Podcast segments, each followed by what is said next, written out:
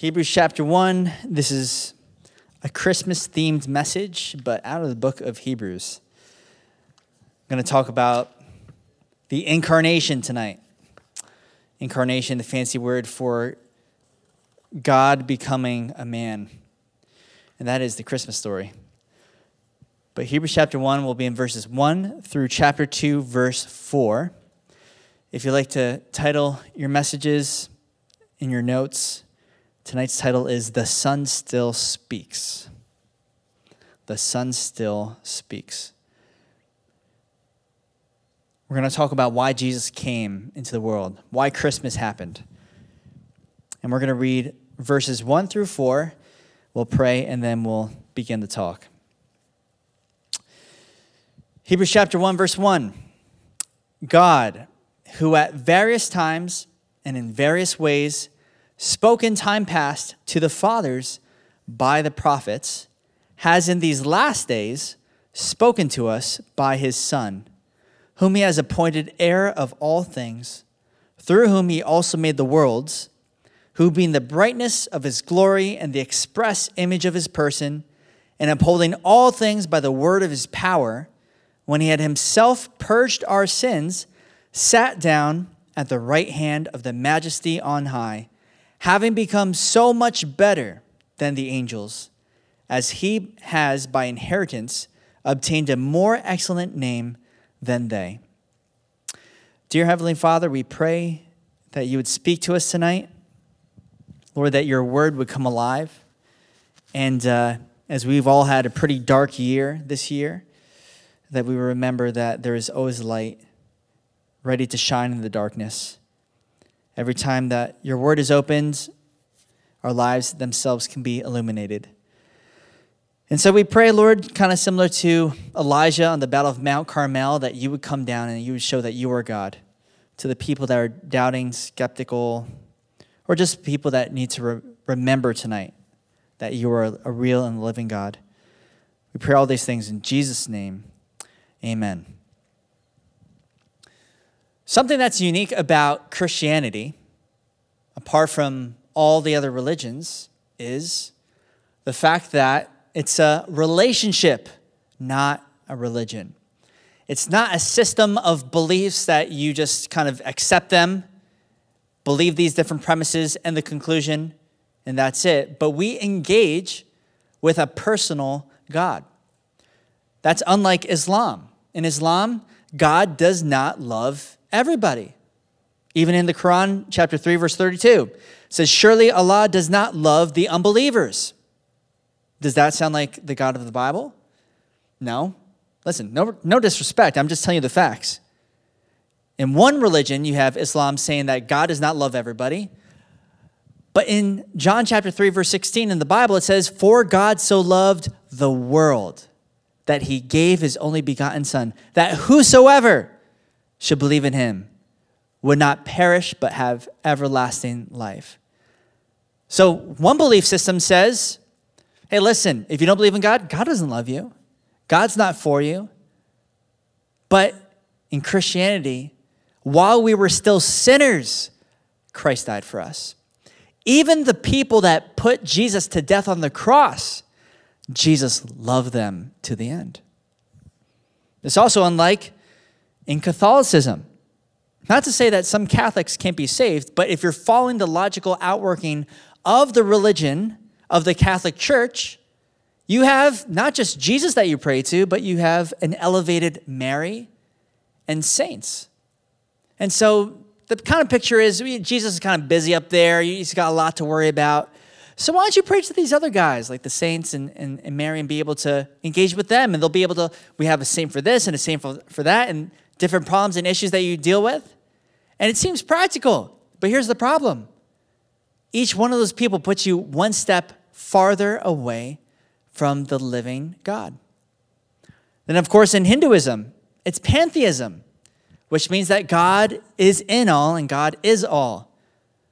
But if God is all, then God is nothing in particular. And once again, it's an abstraction. God is this mystical, different, other creature out there that we can never engage with. But Christianity, it's very different. And I suggest to you that considering this past year, there's nothing more important than hearing God's voice going forward in 2020 or 2021. As we turn the corner, finishing out this year and going into the next one, don't you think that our priority should be hearing from the real personal God who's reaching out to you and to me? But before we consider the question if God is speaking right now, we first have to ask ourselves the question Has God ever spoken in times past? Maybe you are a little skeptical of whether or not God is real and He wants to speak and have a relationship with you today. And all we have to do is look backwards and say, well, has God shown up in history and has He done something? Has He sent us a message in history? See, that's important because if I wanted to convince you of, say, the atomic bomb is powerful, I could give you all the facts, I could give you all the statistics and details, but if you've never heard of it before, you've never seen it demonstrated before, it's hard for you to really understand, comprehend the power of an atomic bomb. But we have seen the damage in history, we have video footage. And so now we can understand. Even when it comes to a pandemic, I mean, it really isn't a new thing that we have films and movies about pandemics. And now people look backwards and see, wow, maybe this is all part of a plot because they made these movies and Bill Gates talked about it and, and all these different people talked about it. Possibly. But it's also possible that it's hard to really understand the power of something unless you've seen it demonstrated. So the question is Has God spoken in time past? Well, verse 1 says, God, who at various times and in various ways spoke in time past to the fathers by who? It says right here, the prophets. See, all I'm doing right here is I'm not telling you what I think, I'm telling you what the Bible says. And it says that God used prophets as his mouthpiece to give his message. A prophet is just this one who speaks on God's behalf. That doesn't always mean telling the future, but oftentimes it would, because that is what differentiates God from every other being in the universe, including Satan or angelic beings. Only God knows the future. I think Satan's really smart and he can probably estimate what's going to happen, but only God knows for sure what's going to happen in the future. And so if you were in time past a mouthpiece of God, God's representative to give his message, a prophet, here was the criteria. If you misspoke at all, you were to be killed. That's how strict it was. Deuteronomy chapter 18, verse 20 says, The prophet who presumes to speak a word in my name, which I have not commanded him to speak, or who speaks in the name of other gods, that prophet shall die. It's a pretty high standard, right? Very different than what you see by so called prophets today. They prophesy something. Some of you may remember the guys that predicted the end of the world, the Mayan calendar, and all those different things. Those people are still alive today. Well, one of them is dead, actually. But most of those people are still alive today. Those consequences don't, don't exist. But in their culture, all those years ago, it was. You were held to that strict of a standard because if you misspoke, you were representing God and people would be deceived, thinking that God is telling a lie, but God cannot lie. So, but then here's the question well, how would you even know if they're telling a lie or not? How would you know if they're speaking the truth? Well, prophets oftentimes would give two prophecies one that was near for fulfillment and one that was afar off. And the prophecy that would happen to be fulfilled near gave you assurance that the prophecy would also be fulfilled from afar. This is why Jeremiah the prophet prophesied about the captivity of Jerusalem. And you see, you know, many of you, even if you're not Christians, you may have seen like in Hobby Lobby, Jeremiah 29 11 says, For I know the thoughts I think towards you, says the Lord, thoughts of peace and not of evil to give you future and hope. You may have heard that before, right? It's, it's on coffee mugs and everything. The verse before that is a prophecy. And here's what the prophet Jeremiah said on behalf of God Thus says the Lord, after 70 years are completed at Babylon, I will visit you and perform my good word toward you and cause you to return to this place. For I know the thoughts that I think toward you, says the Lord, etc., etc. So you get the point. But it was prophesied before it happened that they would be in captivity by the Babylonians, that's specific, for 70 years. And that played out exactly to the year. And because that prophecy was fulfilled, then you have prophecies like in the book of Daniel, someone who was in captivity. Daniel was reading the book of Jeremiah and says, okay, so how long is this going this is to last for 70 years? Okay, so when this is over, I know that things are going to be okay. So he just kind of like waited it out. And during that time of captivity, then Daniel had prophecies about the coming kingdoms. Some of you may know in Daniel chapter 2, where there's this dream Nebuchadnezzar has of this golden statue or head of gold, chest and arms of silver, belly and thighs of bronze, and legs of iron with feet of iron and clay, representing the four world empires that have currently existed. But at that time, did not exist. Babylon was the first world empire, but the one to come after it was the empire of the Medes and Persians. Then after that was to be Greece. And after that was to be Rome. And since then, there has not been yet another fifth world empire. So I know historical details can get you a little lost here. The point is, and if you're really interested, read the book of Daniel. If you ever want to see clear cut proof of prophetical fulfillment in history, just read the book of Daniel. Nobody will deny that Daniel was written pre Alexander the Great, yet talks about him in, in chapter 8 of the book of Daniel, which is pretty crazy. So it talks about, yeah, I'm not going into it because it's a long thing. But, um, I mean, it's not like the spooky, mystical, weird thing. It's there in the Bible. So people are always confused and like, well, I guess Daniel must have been written after Alexander the Great because how could that happen? It's not true. It's not, it's not possible. But then we know as believers, it is possible because God was using this to say, hey, I'm real. I exist and I want to speak to you.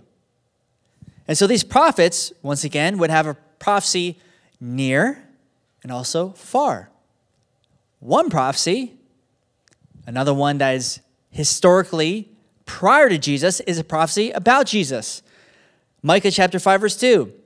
But you, Bethlehem, I can't pronounce this word, Ephrathah. Though you are little among the thousands of Judah, yet out of you shall come forth to me the one to be the ruler in Israel, whose goings forth are from old, from everlasting. So, I mean, no Jew's going to deny that Micah predates Jesus. Yet it talks about Jesus being born in Bethlehem. And there are many other prophecies like that. I'm just giving you one. I'm not using this to like hinge all of Christianity on this one prophecy. I'm just giving you a sample because we need to talk about other things tonight.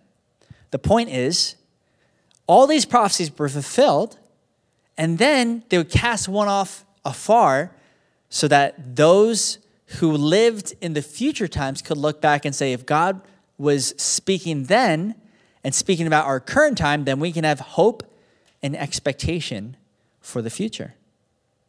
Prophecy is God's signature, it's the sign that He wants to communicate to us. And prophecy often entails two different things. Number one, judgment. Judgment. You're looking around at the world and you're wondering who in the world, who's going to take care of the sex trafficking issue? Who's going to stop the rape? Who's going to stop the injustice towards minority communities? Who's going to stop this, this um, completely unjust legal system where people who just care about winning and incarcerating people and getting numbers behind their belt? Who's going to put a stop to those people? Who are going to hold the people in charge of the injustice system? Who, who's going to hold them to justice? And the answer is God will. And so there are times that nations themselves because of their perpetual wickedness, were given a time frame. And they were given hundreds and hundreds of years to repent. And when they would not, they would be destroyed. God is just. And listen, if that kind of scares you, that's like, God would destroy a nation? But you and I have that inside of us all the time, right? We look at injustice and we say, How is nobody doing anything about this? That's why we protest. That's why there's riots because of the outrage of how people could be so blind to the fact that people are being manipulated and hurt. And God says, I'm the ultimate judge. I see not just the outside, I don't just see the video cam footage, I see the heart. He knows all things. And so here, here's the scary part, okay? On the outside, you and I may look like we're doing great. I donate to this charity and I do this and I volunteer on, on the side. But then God looks at your heart and says, But you only did that because you want to get the attention of that person. You only did that because you want people to look at you and think that you're awesome. God knows your heart. He knows my motivations, my intentions. He knows my wickedness.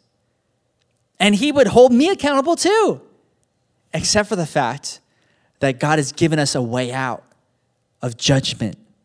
And that is by His own sacrifice. Jesus Christ came into our world, became a man, lived a perfect life, lived righteously, so that you and I could be forgiven. And not forgiven like you and I usually forgive people. Like, I forgive you and don't ever talk to me ever again. That's my forgiveness. Like, I, I won't kill you, just don't look at me ever again in your life. But he forgives and then wants a relationship with us. And his relationship isn't like this. Didn't I tell you that like I would forgive you and you just could never do that particular sin ever again? And here you are, confessing again. No. God forgives. He's faithful to forgive not just past, present, but also future sins. You have a blank slate. It's been said that when you're justified, it's like just as if I'd never sinned. That's how God views you when you believe on Him. But prophecy was often about judgment. And by the way, nations were forgiven if they repented. Remember the book of Jonah? Jonah was told to go to Nineveh, a wicked nation, Assyrians beheading people that, that um, were part of opposing nations, and then would take their heads and put them on stakes, and they would surround their entire city so that when nations come, they would see all these beheaded people. That was Nineveh. And yet they repented, and God forgave them. So God is merciful. God is gracious way more gracious than I or you would be. And he always gives an opportunity. But the question is have you hardened your heart towards God? Have you rejected the only way to be forgiven? So, prophecy was about judgment, but also about the way out a Messiah, a Savior, Jesus Christ. And so, we would have two things happen a desire for justice, desire for judgment, and also hopeful expectation. That's where we are right now, right? We're looking at the world and just like, what is wrong with people? What is wrong with our nation? Why are we so divided? And you desire for justice and you desire to be saved. You have a desire and a hope that God Himself will intervene and bring peace. This is what we want now. And just as in times past he fulfilled his word by the prophets, today, in your hearing of this scripture, he is now, verse 2, in these last days spoken to us by his son. I love that. No longer is he just sending representatives, prophets, but he has given himself. He has come down to give the message himself through Jesus Christ. So, contrary to popular opinion, we don't have prophets anymore. Not in that sense. Contrary to when you see that Kenneth Copeland video of him like, blow on COVID 19, you know, that you've probably seen that video. He's not a prophet. So when he talks about the future and starts predicting, and people talk about Donald Trump and their predictions, their prophecies, and they're like in these prayer trances, no. But we don't need prophets because we have Jesus Christ we have the Son of God. So we have something better. That's what Christmas is all about. That God became man and he dwelt among us and we could behold his glory, the glory as of the only begotten Son. And so we have this hopeful expectation that one day everything will be made right. All the injustice will be corrected. Every problem will be fixed. No more sin, no more death, no more fear, no more terror. That's what heaven is all about. But, and, and I was talking to somebody about this this past week. Heaven is such, such an abstract idea that sometimes you get a little scared of heaven, right? Just eternity. What does that look like? What does heaven look like? And then you have all these like weird conceptions that heaven's going to be like singing. Pastors do this too, not me, but they'll be like, it's like we're going to be singing worship songs forever. Like, that sounds terrible. You know, like it's the same worship song. It's you know, it's like Chris Tomlin song, "Forever God is faithful," and like singing it forever. Love endures forever, and like we're really singing this forever. Yes, forever. You know, like that does not sound like heaven. Well, if you ever get afraid about heaven, you're wondering what is heaven like, don't ask that question. Instead, ask, what is Jesus like? Because heaven is just being in the presence of Jesus. Well, what is Jesus like? Well, when he, when he was here, I mean, he, he cared for the needy, he cared for the poor, he healed the blind and the sick and the lame, and he preached the good news, he gave us hope. What is Jesus like? Heaven is being in perfect relationship and in the presence of him. And it's not taking place in a, some abstract world out there. He's coming to renew this earth, this world. He's coming back here. And he wants to make all things new. So that's better. That's better than these abstract ideas of something out there, some different dimension, but God with us. So, my children, I have four in case you didn't know, uh, in the middle of the night, probably every other night, they have nightmares. When they have a nightmare, they wake me up. And what they don't want when they're afraid is for me to say, you know what? I'm just going to take my courage and I'm going to give it to you. And here it is. You don't have to be afraid anymore. They don't want me to give them a pep talk about here are all the reasons why your fears are illogical. What they want is for me to be in the room. They want me to show up. They want me to check underneath the bed to see if there's any monsters there. And God, when He comes into your life, it's not like He gives you this power, like, I live in fear. I just need God to give me courage. And then He goes, okay, just wrap up this little present called courage. Boom. And like, I instantly feel courageous. Don't you want God to be there in the room? Don't you want Jesus to go with you? And that's what you get. You have his presence with you, which means that you never really go through 2020 alone. You may live by yourself, you may be single, but you're not alone. Not if God's with you. There's no place, like the psalmist says, where can I go from your spirit? Where can I go from your presence? If I go to the heavens, you're there. If I go to the depths of hell, even there, you are there. He wants to strengthen you, but he wants to be with you.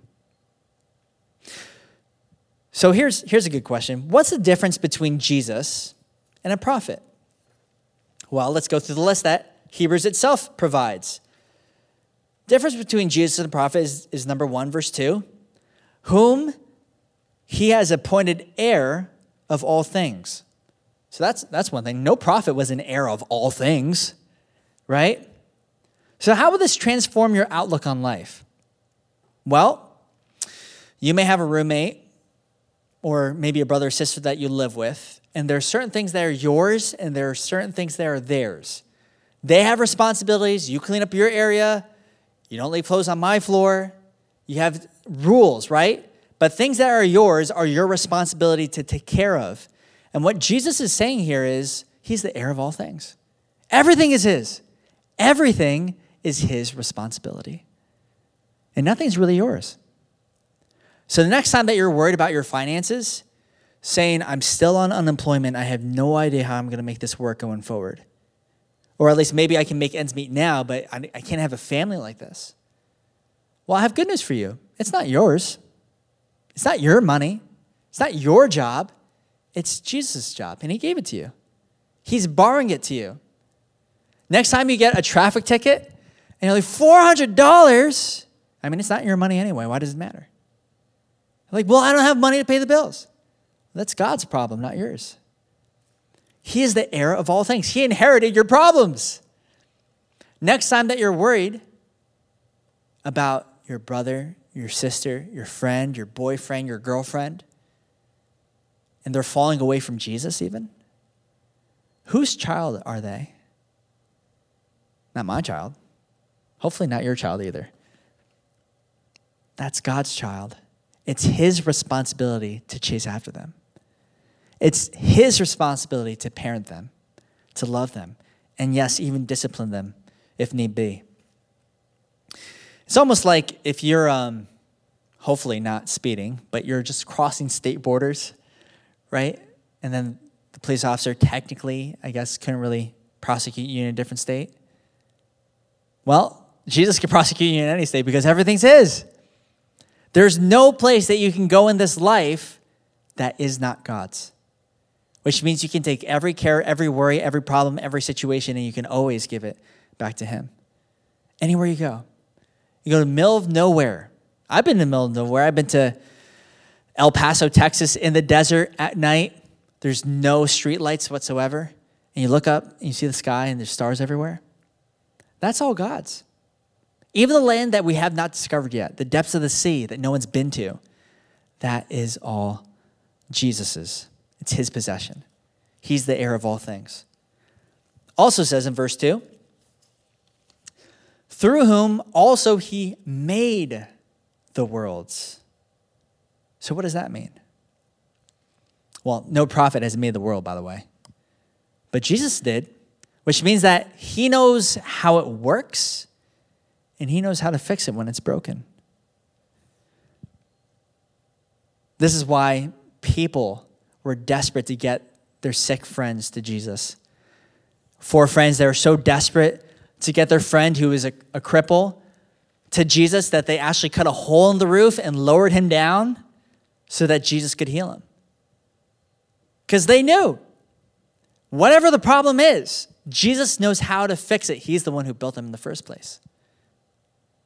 You may have a situation, I may have a situation as a pastor. People come up to me with their problems, and sometimes I have no idea what to say. And then I remember I don't have to know the answer because someone does, and it's Jesus. And my job is not to give you my wisdom and my, you know, expertise. It's to just get you to Jesus. He's the healer, He's the great physician. He's the one that can fix all things. But it also means that since he knows how it works, he's also the one to whom we submit our lives, our dreams, our hopes, our aspirations, the way that we view relationships, as we talk about this in January.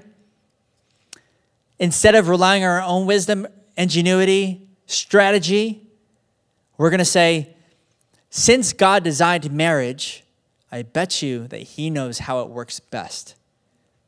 Since God designed relationships, and it's a picture of Christ in the church, he probably is the person that we should be listening to when it talks about things like sex outside of marriage. Because he knows how it works. Verse 3 Who being the brightness of his glory and the express image of his person. No prophet was the express image of Jesus' person. Moses was not allowed to enter into the promised land because he misrepresented God. When he was told to strike the rock once and then speak to the rock the second time, he struck the rock a second time, taking his anger out on it.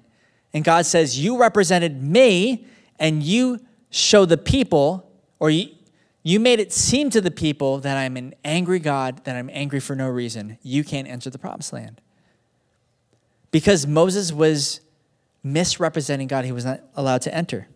But Jesus wasn't like that, which means that you will have imperfect leaders in this world. God forbid that I do something stupid, right? And I misrepresent God and I disqualify myself from leadership. I pray not. I hope not. But who knows? That didn't sound really hopeful, right? Thank you, Savannah. The point being, you will have leaders in this life that will fail you. Okay, everyone paying attention to this. This is really important. You will have leaders in, in this life that'll, that'll fail you. Carl Lentz failed a lot of people. But at the end of the day, Jesus Christ will never fail you. If you want to look at what Jesus looks like or what God looks like, don't look at Carl Lentz, look at Jesus Christ. don't dismiss Christianity because of what a human leader does. Sadly, a lot of people misrepresent him, but we always have to bring it back to who is God? How do I maintain that relationship with him? Also in verse 3, and upholding all things by the word of his power. He holds all things together. People talk about what is this mysterious force that keeps all the atoms sticking together? Why don't they just blow apart? Well, so far the Bible tells us that he upholds all things by the word of his power. And if not just with atoms, he sustains me on the days that I feel like I just want to give up. Have you ever felt that too? Maybe you forgot about that. The days that you're just like, I can't get up. I'm not going to work. I don't think I can do this today. He sustains us by the word of his power. Isaiah chapter 40, verse 30 says, Even the youths shall faint and be weary, and the young men shall utterly fall. But those who wait on the Lord shall renew their strength. They shall mount up with wings like eagles. They shall run and not be weary. They shall walk and not faint. It's true. Even my three year old Tatum, she will become weary at some point in the day. Lord willing, at nap time, right? But even with those with most energy will still get tired sometimes. You may feel like you're just like a workhorse. Like you you have your regimen, you have your ritual, you're on your grind, you work out all the time. Everybody burns out at some point. Everybody has their limit. But those who wait on the Lord for their strength, they will be refreshed. They will be renewed. Let Jesus sustain you. No other prophet can do that. No other person can do that. No other religious system can do that. I mean, meditation seems like a biblical practice, but people try to do it without the Bible, and here's what they run into mental exhaustion because it's all about you clearing out your mind and not thinking about things. Not thinking about my problems, not thinking about my things. I'm not thinking about anything really. You find peace for the moment, but then you enter into reality and all your problems are out there. Same thing with smoking dope or drinking away your problems. All you're doing is pushing it a step back. How are you going to deal with them? But Jesus gives you something else. See, the peace of God is not like Jesus says, Oh, I don't really know if I can handle that situation. I mean, that I really thought I was going to be able, be able to help you out, but like that is a pretty big deal. Like you lost your job in 2020, that's a big deal. Your friends left you, I don't know about that one. But Jesus, when he gives you the peace that surpasses understanding, like the Bible says, doesn't matter what you face in this life.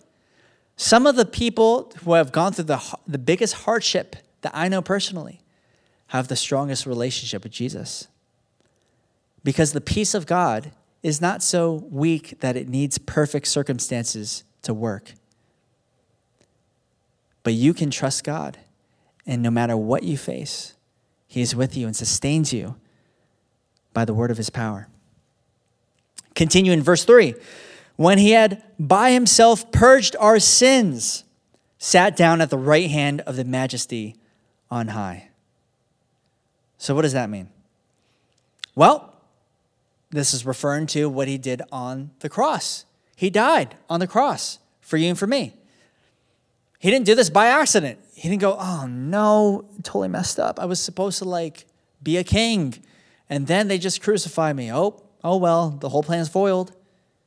He did that on purpose. He allowed himself to die, to be tortured, so that you and I could be set free of all of our sins, all of our wrongdoing, be forgiven Justice is done because Jesus took the punishment for our sins. And it says that he sat down at the right hand of the majesty on high.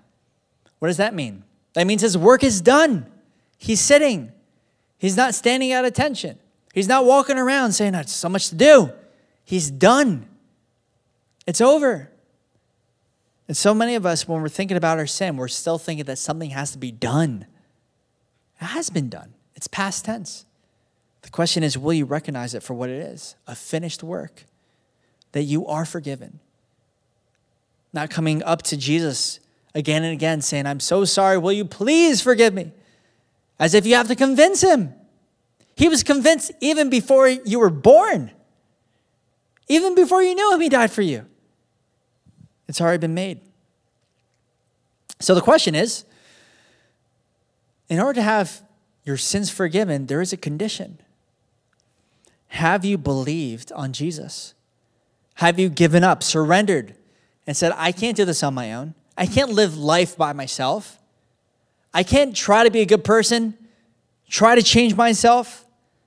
I need to believe in the only one who was perfect.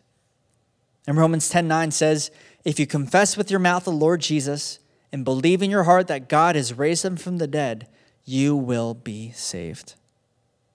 That's the gospel. And verse 4 this leads to having become so much better than the angels, as he has by inheritance obtained a more excellent name than they. Now, angels, remember, is the word messenger. An angel's job was to deliver a message. And he, the writer of Hebrews is basically saying Jesus is not just a messenger, he's not just a spirit that just became a man, but he is God. And he has become so much better than any other messenger that's ever existed, as he has by inheritance obtained a more excellent name than they, his reputation, his brand. And we think about in our world things that have a really powerful, prestigious name or reputation. Think about your favorite brands, right? I love Perfect Bars, I think they're amazing. Have a chat on Perfect Bars because they're the best protein bar in the universe. They're called Perfect Bars for a reason. Nutritious and chewy. And they taste like if you could just take like creamy peanut butter and then honey and chocolate chips. That's exactly what they're like. They're perfect. Jesus probably would have eaten perfect bars, I would assume, if he was alive today. Um, they have a reputation. So their name fits. In Jewish culture, you were given a name that was to be prophetic of who you were. So this is why Jesus gave Peter his name Peter. He was Simon, given the name Peter. Peter mean rock. He says, You are sturdy. You're going to be sturdy one day. Even though Peter was the one who was going, like, I believe in Jesus. Oh, I don't even know who that guy is. You know, like he just flip flopped all the time. And Jesus says, You're going to be a rock. So, to be given an excellent name, the name of Jesus, means something. His reputation precedes him. The name Emmanuel, God with us. The name Jesus means God saves. That is the name, that is the reputation that God has. And that name has power. There's no other name that you can call on that would save you. I'm not talking about the English word Jesus, right? And you're like, oh no, I should have said Jesus because it's Spanish or something. Like the name Jesus, the person behind that name, that is the name above every other name. That is the name that makes demons tremble. That is the name that has power to set you free of whatever it is that you're going through. And at any point in time in your life, if you ever feel like you're struggling, you're hurting, you can call on his name and he will meet you. Lastly, let's, let's look at verse 1 of chapter 2. We'll be closing here. So, chapter 2, verse 1. Therefore, well, let me just kind of fill you in what happened. So, he, he quotes a couple different Psalms talking about how Jesus is better than angels and stuff. He does this all throughout the book of Hebrews. Jesus is the better high priest, he's the better, better than the angels. You know, he kind of goes on in Hebrews to appeal to the Jewish mind of the person who says, well, Jesus is probably just a prophet, he's probably just a teacher or whatever. But chapter 2, I think most of you guys got that. Verse 1, he says, Therefore, we must give the most earnest heed to the things we have heard, lest we drift away. He says we have to pay attention to the things that we're hearing. Like the thing we just talked about tonight. You probably at some point were just like, yeah, that's right. I forgot about that. I forgot about like God with us. Yep, Jesus is with me anywhere I go. I sing the song, I forgot about it. And then we start to drift away. And he says, we got to pay attention. We need to remember the things that we have heard, lest we drift away. Psalm 119, verse 97 says, Oh, how I love your instructions. I think about them all day long. Your commands make me wiser than my enemies, for they are my constant guide. Yes, I have more insight than my teachers, for I am always thinking of your laws. I am even wiser than my elders, for I have kept your commandments. I refuse to walk on any evil path, so that I may remain obedient to your word. We know that God's word is a lamp to our feet, a light to our path. If you ever want to find out what the right thing to do is, just follow Jesus and stay in his word. And if you're ever feeling lost, chances are you don't read the Bible. But the more that we stay in this book and we meet with him, the more that we may not know the future. We're not prophets. But we know today God's with me. If God is with me, who can be against me? What do I have to worry about? He who is in me is greater than he who is in the world. I don't have to be easily moving or shaken. I have Jesus, and that's all I need. And when you forget that, that's when you drift away. Why? Because you have to figure it out. How do I make this work? How do I, how do I figure out my life's problems? And then you become so busy about everything else. Verse 2 of chapter 2. For if the word spoken through angels proved steadfast, and every transgression and disobedience received a just reward, so he's saying, like, if in times past with prophets, every time that there is a pronouncement, a prophecy, it came true, and if people weren't listening, they were judged. Verse 3 How shall we escape if we neglect so great a salvation, which at the first began to be spoken by the Lord and was confirmed to us by those who heard him? God also bearing witness both with signs and wonders, with various miracles and gifts of the Holy Spirit according to his own will. Be careful because we are at an amazing, privileged vantage point in history. 2,000 years ago, people could say, well, I don't really know if God, you know, Jesus is God and things like that. But for us, we have all of history. We're on this side of the resurrection.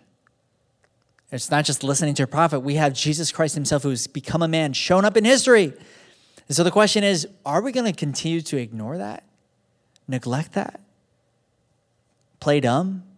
I don't really know. Who can really know these things, you know? I was talking to a friend of mine who's not a believer, and we were talking about everything that's happening, coronavirus, you know, typical like everybody's divided on the issues of you know, conspiracy theory, it's not conspiracy theory, whatever. So we're just talking about those things. And he was so adamant in his position. I won't tell you what it is, but his position, so adamant. People need to do their research and they need to look into these things. And, and so I said, you know, I don't know if you want to talk about this, but you're really adamant about research. Have you ever thought about researching the question of God and whether he exists and Jesus? Well, I don't know if people can really know that stuff. So, well, do you see like the like on one side you're so adamant like people need to know these things but people really don't need to know those things. Which is more important life on this earth or life in eternity? Which is more important? Whether or not this person wins the election or the god of the universe exists and wants to communicate a message to you that you can be forgiven of all your sins. What's more important? But many people have that position of just, well, I don't really know if people can know. I don't have the time. I'm really busy. I don't really want to look into these things. If this is true, and what I'm saying to you is true, that Jesus Christ is real, that the Christmas story is true, that it's not just a weird coincidence that people base our entire calendar system on the fact that a person was born who happened to be God. If all that's true, then be very careful that you don't neglect the most amazing opportunity to have your life transformed forever. Don't neglect such a great salvation. In conclusion, I want to ask you three questions. You can write these down or you can keep them in the back of your mind. We do have a podcast. You can subscribe to that or go on our website, gradientya.com. Here are the three questions. Number one, do you know what Jesus is saying right now? Do you know what Jesus is saying? A lot of you know that I have a journal in the back of my Bible here. Every year, I just kind of try to discern, like, What is God speaking to me for 2020, for 2021? Just give me a word, you know? I have little columns, all the things that, like, I never claim saying, Thus saith the Lord, but I'm always like, maybe this is what God is saying to me at this moment. So I have a column of, like, what I think God is saying to me. Do you know what Jesus is saying to you right now? Number two, do you know what Jesus is doing? Do you know what Jesus is doing? I find it hard to believe that God is looking at America and standing back and watching and eating popcorn. He is working in people's lives. He is doing things behind the scenes. Are you involved in God's work? Sharing His good news, helping people out of sin, their misery, caring for the orphans and widows and their needs? Are you involved in what Jesus is doing? And number three, do you know where Jesus is going? Do you know where Jesus is going? Are you on the journey with Jesus to follow him?